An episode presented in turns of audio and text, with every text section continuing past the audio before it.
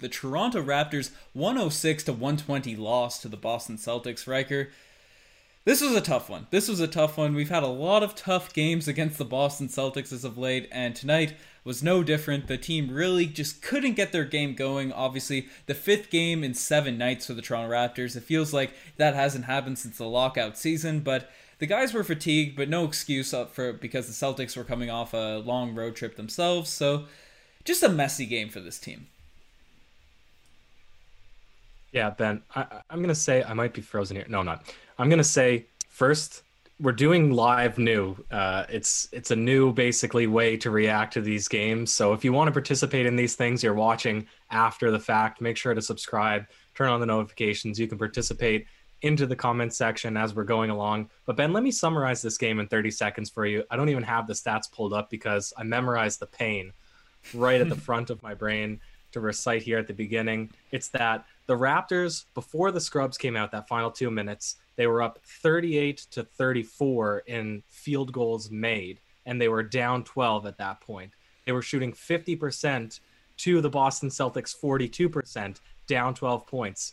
Add insult to injury, it was Semi Ojeleye and Payton Pritchard that scored majority of the threes for the Boston Celtics. They're not even the fifth, sixth option of this team. That'd be like Bembry and Stanley Johnson coming out and getting a 25 piece each, basically. So that's just discouraging when you lose a game that way. And really, you clamp the best players on this Boston team. And then finally, Ben, there was a four and a half minute stretch where you stop Boston nine field goal attempts in a row, but then you don't score for nine field goal attempts in a row. And then, as the title suggests, layups, layups, layups. It was tragic in the interior. I'm going to call Theis for the rest of the season Little Theis because he's all of six seven most, and yet he's blocking 6'10, 6'11, Siakam and Boucher. I don't know what kind of backwards world we live in, Ben there was at least a six minute stretch where the Toronto Raptors, every single layup they took was either a miss and completely wide open, a miss or a block shot from you mentioned it, either Theis, Jaylen Brown. I think even Kemba got in there on one of them. It might have been one of the guards, but absolutely just ridiculous for this Toronto Raptors team who's filled with athletes. We didn't have our sort of short shooting guard lineup on the court for most of this one. Obviously, Fred and Lowry do play together, but it wasn't like we're running a tiny micro ball like the Houston Rockets. We have guys like Pascal Siakam, Aron Baynes, who we're going to talk about a lot tonight. All these guys underneath the rim who are capable of using their body and getting the shots up. It seemed like Lowry for that stretch was the only player that got us out of it, but we were throwing the ball straight into these players. We were going up a little bit just soft. It felt like I think it's the the team looked fatigued tonight, and it's not an excuse for the as, as to why we lost because we shouldn't have been fatigued. We should come out with energy and all that sort of stuff. And Nick Nurse, if he sees players are tired, maybe run a deeper bench, maybe get Paul Watson, Matt Thomas, these guys in there. But this team just didn't have the bounce tonight, and it's a shame because Siakam had his best game, it felt like, against the Celtics since 2019, and Kyle Lowry obviously is just an absolute monster, but the likes of Aron Baynes, Norman Powell struggling around the rim, particularly in the second half, Fred VanVleet disappearing once again. It it's just a tough watch for this team, especially when you have a couple guys playing well. Yeah, and you're going to release an article very shortly about potentially tanking, and I know mm-hmm. that that's a scary concept for a lot of Raptors fans. Certainly seems maybe an overreaction just because of this loss, but we're back into conversation for should there be an all-star on this Raptors team and who could it possibly be? Right? Fred VanVleet is 54 point game and then followed it up with a 1 for 7 from 3, a 5 point game against Boston. You know, there's just so much inconsistency with this team and again, I think that people will criticize the Raptors defense on this one, but they had a they they kept the Boston Celtics to 8% worse from the field than they were shooting at that point they were still down 11 because they couldn't do anything to control those perimeter shots. And i said it at the beginning add insult to injury not just was it semi Ojeleye and payton pritchard but this team is 20th in the league in three pointers made per game. So it was just a crazy way to lose not the way you'd expect it. It's hurting that the raptors were missing og because you said it this game favors small ball. Um, but you know they were missing marcus smart. So it, it's just one that it's not the way you want the Raptors to lose, if any. And mm-hmm. it was competitive, even though the the yep. Boston Celtics held the Raptors at bay, 14 to 8 points. It was always in that range, but it still felt like they could come back if they just converted their stops to actual layups, but it just never happened, Ben. Yeah, and we're gonna rip into Baynes. We're gonna rip into these guys later in the podcast. I see the chat really going in on Baynes right now, but and it's no hate because I'm a I'm a fan of the guy. He seems like a cool dude, and I, I hope we're rooting for him to turn it around. But we'll talk about them after. But we want to dive into a couple, a little, po- few positives to, in this game because there was some positive takeaways, as you mentioned, Riker. This game was fairly competitive throughout, even though the Raptors were sort of clawing back the whole way. But one of the biggest positives was Pascal Siakam tonight. 24 points, six rebound, or that's Semi Ojeleye stats, not Pascal Siakam's. 23 points for Pascal Siakam, four rebounds, two assists, and 8 of 14 from the field, 2 of 3 from, uh, 2 of 4 from the three-point line. So the threes were going in against Boston, which was nice to see. And for a lot of this game, there was a couple of shots where I saw Siakam, maybe a, a two, three minute stretch in the second quarter where Siakam went back into his shell of himself ways that we saw in the playoffs and he looked unconfident, a bit afraid, but then things turned around when he hit a corner three. But for the rest of this game, he was being aggressive, he was attacking, he looked explosive. He had one almost nasty poster, it ended up being a foul, but if he finished that one, that would have certainly been maybe the spicy P-lay of the season. But confident Siakam, it's it's nice to see him have one of those games against a good team, especially a, a team that has been called in the chat so far in this one the Raptors' kryptonite, and specifically Siakam's, because whether they had Brown on him, Williams, these smaller, bigger defenders that usually are a tough matchup for him, he was able to sort of work his magic, play some bully ball, get to the rim, make powerful, decisive moves. So this is a very encouraging sign for Pascal Siakam going forward. Obviously, there was other holes in this Raptors team tonight, specifically Fred VanVleet and those guys, but if Siakam's playing like this, going forward against good teams, I'm confident we're going to be able to compete with these better teams in the NBA. Yeah, well, he should have even had a bigger game this evening, yeah. knowing what happened in last playoff bubble. Then he mm-hmm. should have taken that personally to come back and finish his bunnies in the low post. He has that opportunity to score against these defenders. You're right; they're little bigs. They're not tall bigs. They're just strong bigs. And I'm going to call Little Theis Little Theis for the rest of the season because he's not tall. he shouldn't have four or five blocks on the Raptors this game. Siakam should have his way. He should be dominant in the post. I thought even he was a little bit non-assertive at times when he was trying to do dribble moves around mm-hmm. Jayson Tatum and Jaylen Brown. These guys are superior mobile, you know, forward guards or combo forwards, whatever you want to call them. You know, Pascal Siakam, he doesn't need to try to dribble around them. Just toss it to him in the low post, Ben. But I agree, he had a good game. It's a good confidence builder. I just want him to improve from this one and be a 30 point per game guy against Boston because yeah. really this is a tough series for the guys like Fred VanVleet, who most of Boston, they're all six seven to six nine. You know, they don't have a lot of really little guys. So Siakam needs to be the one to step up. Yeah, no, that's a thousand percent true. But baby steps, baby steps. Certainly, he did have a couple of dribble moves that were a bit messy. So it is what it is, but we're, we're looking at the positives with Pascal. But the guy that we can always count on, especially in big games, and he had that false narrative in the, the playoffs as a trash bro or whatnot early on in his career, but Kyle Lowry's completely wiped all of that away. He has been our closer. He has been our, our guy that we can rely the only real player we can rely upon this season when we're playing against a solid team.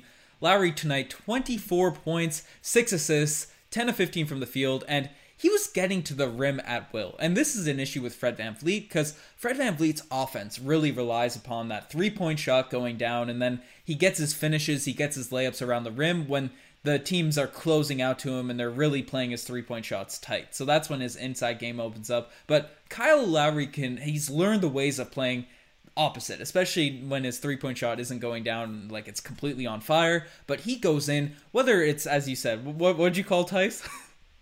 Little Theis.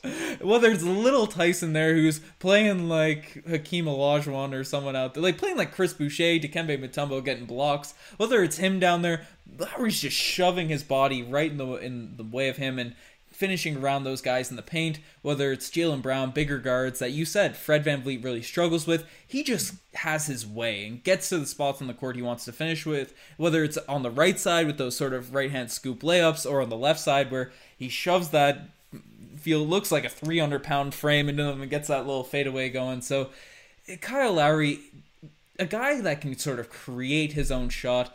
He's the only guy that can reliably do it night in, night out. So er, in big games, he kind of relaxes in some of them. But people are saying trade this guy, and we obviously had the reports that he uh, sold. He's selling his house. He put it on the market in Toronto. News came out today that the that the Toronto Raptors are going to officially play in Tampa Bay for the rest of the season. So that's coming at similar times. So maybe that's more of the correlated timing of this house selling rather than the trade rumor. So that's a positive. But still, that could be an indication his long term plans are in question or whatnot. I'm of the boat, even though Kyle Lowry's older, people have been expecting him to fall off a cliff for a while now. Max this guy out this summer. Give him 10 years, 45 million. I don't care if he's 45 years old. We need Kyle Lowry on this roster going forward. I do not want to trade him. I don't want to lose him in the future. Obviously, he's not going to be the starting guy for us for many years to come because definitely with that age. But what he brings to the table, I want this guy to retire a Raptor. I'm so torn on that train of thought now, Ben. The Raptors, they're not a championship team right now. I think it's very easy to identify that. They're below 500. They're scraping to make the playoffs right now. There's something else that needs to be done. And I don't know if holding on to Lowry is the move when who are the other trade pieces? Norm is Norm the guy you want to move? Fred VanVleet can't be traded this season, I don't believe, because the trade deadline sometime in February and his he's not available to trade until March 3rd. OG, we both said we don't really want to move. Maybe, actually, you know, maybe there's some sort of package. No. But this isn't a trade situation, but uh, podcast by any stretch. But I don't know. To me, Kyle Lowry, on an expiring contract at the age that he is, maybe he's our most marketable asset right now. I, I, don't know. And and again, I don't want to get into that in this podcast, but a game like this, it just disappoints me, Ben. Yeah, it's definitely disappointing all around and we're going to sort of talk about these guys in the segments, but I guess the last positive we can sort of take away, Norman Powell had a good start, fell off a cliff the rest of the way, and Chris Boucher came out 12 points, 6 rebounds. I thought he played solid tonight. Missed a couple threes. His free throw shooting is, I guess it makes sense with his odd form, but the fact that he makes threes and misses free throws, sort of an interesting look, but 2 for 4 from the free throw line. Stanley Johnson had 9 points. Anyone off the bench that really stood out? Because it seems like, especially with OG being gone and Norman Powell, who's usually that spark plug, we don't really have anyone off the bench that's super exciting, specifically on offense. So anyone sort of catch your eye, especially even Yuta, who changes the game when he comes into the game. So anyone off the bench surprise you, Riker? Nope, no surprises. Swing it to the segments, Ben. Let's swing it to the segments tonight. The spicy P-lay of the day. And there was, I, I alluded to it earlier, Pascal Siakam almost had that wicked jam over it might have been Theis as well. Boucher almost had one too at the end when everyone was getting blocked, and Boucher just came in there, swung his arms right into Theis, and threw it as a hook. A couple of missed dunks really uh, caught my eye, Riker. Anything else that uh, sort of took you aback? Did I just get that right? You're giving the spicy Pele to miss dunks? It's it's a game for it. oh boy, Ben. I'm giving not all plays could be the spicy Pele. Some just make you say, "Oh, geez." I'm giving it to Ben Rogers tonight for giving the spicy Pele to missed dunks. That's wild, Ben. What kind? What place are we at right now on the Raptors Digest podcast where that's what's the recipient of this award? in the actual game, I thought the one OGs was Norman Powell made a play for the dead ball. It was heading out of bounds. He jumped up. You put this man on the U.S. pole vault team or the high jump team, whatever the one that they just jump over the the pole without any assists. That no, no vaulting, just I don't know my Olympic sports. Anyways, he jumped really high out of bounds. He turned, he looked around the court, saved it, got it to Fred VanVleet right on the money. That was an OGs for me, Ben. I don't know if you had something in mind. Yeah, and we we talked about this stretch. Is that is that the sport with like the stick and they stick it in the ground? Not the one with the stick. The one that they just jump over uh, a horizontal bar and it just keeps increasing and high jump keeps increasing in height. High jump. There you go. Okay, okay, okay. Said that.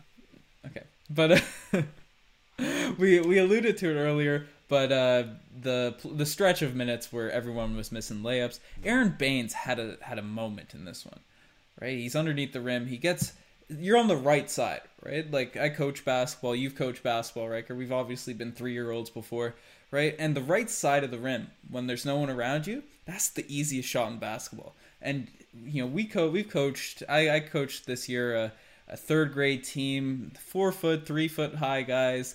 They make that shot pretty consistently. Aron Baynes is seven foot underneath the rim. I get the putback. Okay, you're in the air. It's a it's like an alley oop. Sure, that's tough, even though you're seven foot.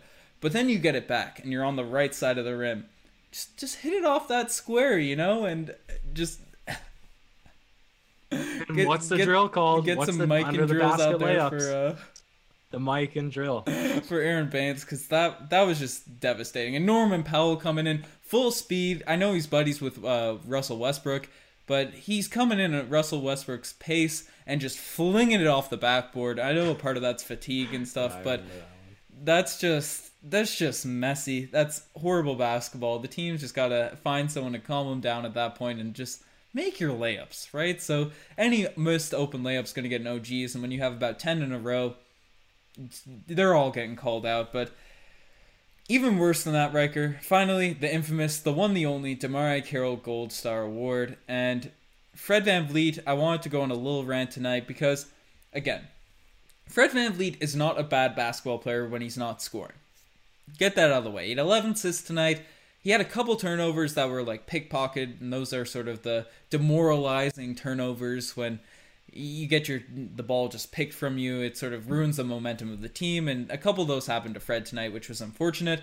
But he's a guy that we're looking at now as we, we were calling him the second option. We were calling him a guy that's he's getting paid like the second second option now. He got that max deal or that sort of close to max deal, and he's coming out here and sure he has games as you brought up the 54 point game where you get all excited and things are happening but he has too many of these nights where he's one for four two for uh, nine from the free, uh, from the field five points right? Those games can't happen from a guy that's supposed to be your lead guard. He's a guy that everyone's sort of playing to be an all-star right? He's he's too important too integral to this offense to have games like that. And if you're we called him steady freddy over the course of his career early on in his career. And it's really turned from steady freddy to to Mountain Peak Valley Freddy. I don't know. That's a that that nickname's certainly not going to catch on, but it's a Riker, what are your thoughts on just Fred's performances this season? Because we were getting down on him before the 54 point game extravaganza happened, and now he had that that hyped everyone else up, but he's kind of back to that his struggles.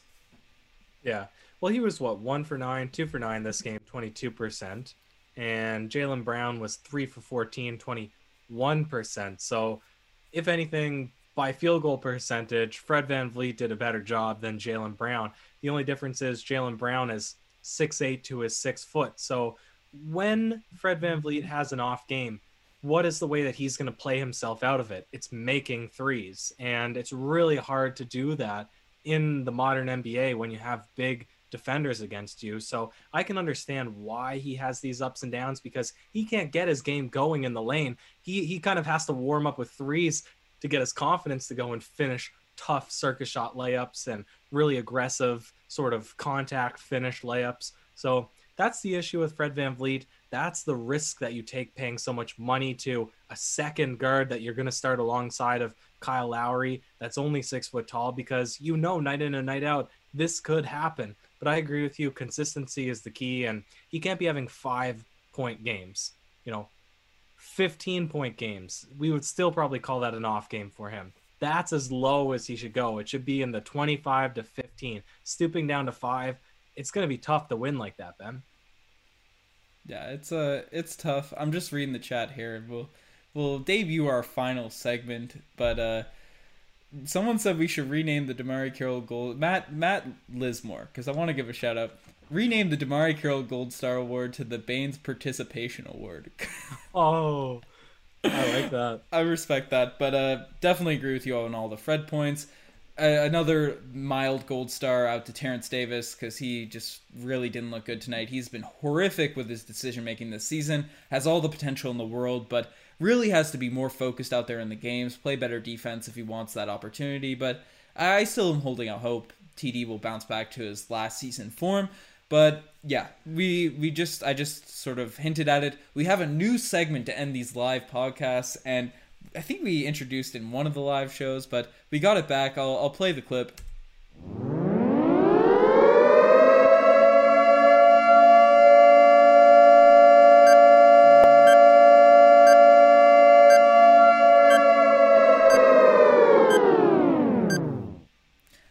Final alarm has been sounded. So we obviously haven't been in, going in the chat too much, but we want to just hear your guys' takes, read them out. I know we're a couple seconds behind, delayed on the chat, but let us know your guys' takes on this game. Any trades, any wild, wild stuff you want to hear.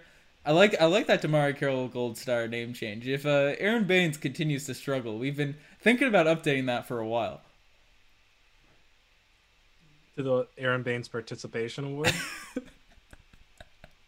That's almost uh, more cutting. That's almost more cutting. Yeah. we need Drummond ASAP. Riker, has your opinions changed on Andre Drummond? Yeah. Well, you're following a back-to-back performances. You're getting absolutely decimated on the interior by JV. Then in a much worse game, you're getting eaten alive by Alex Len. And now you're following it up. You can't even get good interior shots can't even finish layups against Little Theis. Some point you have to say we need a player that's willing to rebound and finish in the paint. And although I hold true on my take that uh, Andre Drummond is one of the most empty stat getters, I would be reluctant to believe that his offensive rebounding, his rebounding in general, wouldn't be an improvement for this team right now. That's where I'm at. Drummond, Thompson, Theis, Lil Theis, or Zubac. Which one of those four would you want? Drummond. I want Lil Theis. This guy has been been icy this season. Uh Dewan Hernandez, do we call him up from the 905? No. Why? what do we have to gain?